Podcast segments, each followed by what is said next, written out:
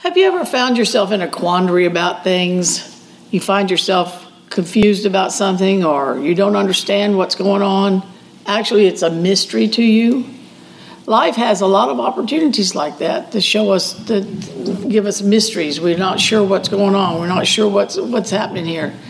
Well, I've found that the answers to those questions are in the Proverbs. Now, they're in the whole scriptures, all the scriptures, but the Proverbs are a quick place to start.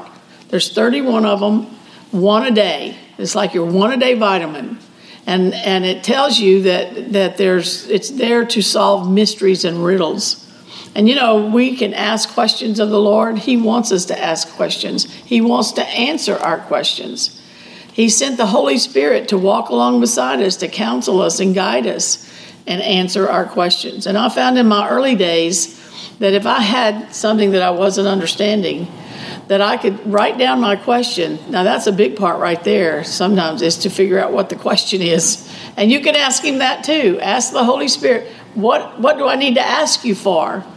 But write it down and then start reading the proverb of the day. And many times it will take you to another um, scripture that will answer your question. Sometimes it'll answer your question right there, other times it'll take you to another place.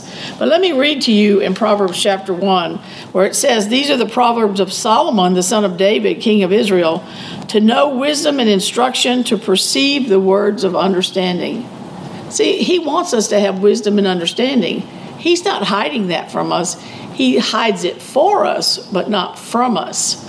That know wisdom and understanding to receive the instruction of wisdom, justice, judgment, and equity.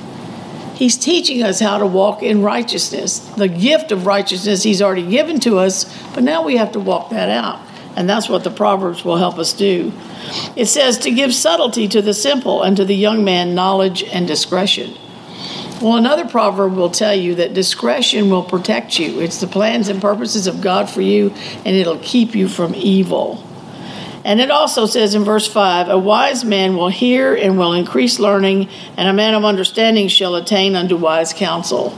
And this is the one I really like to understand a proverb and the interpretation of the words of the wise and their dark sayings. To understand a proverb or a parable and the, the interpretation of the words of the wise and their dark sayings are their mysteries. So uh, we're told in the New Testament to pray out the mysteries, and Paul said we're stewards of the mysteries of God. So knowing these proverbs is another way of knowing Jesus better. So I just encourage you to read your proverb, take your one a day proverb every day, think about it, let the Holy Spirit counsel you, teach you, train you, and encourage you. The proverbs are a great treasure chest.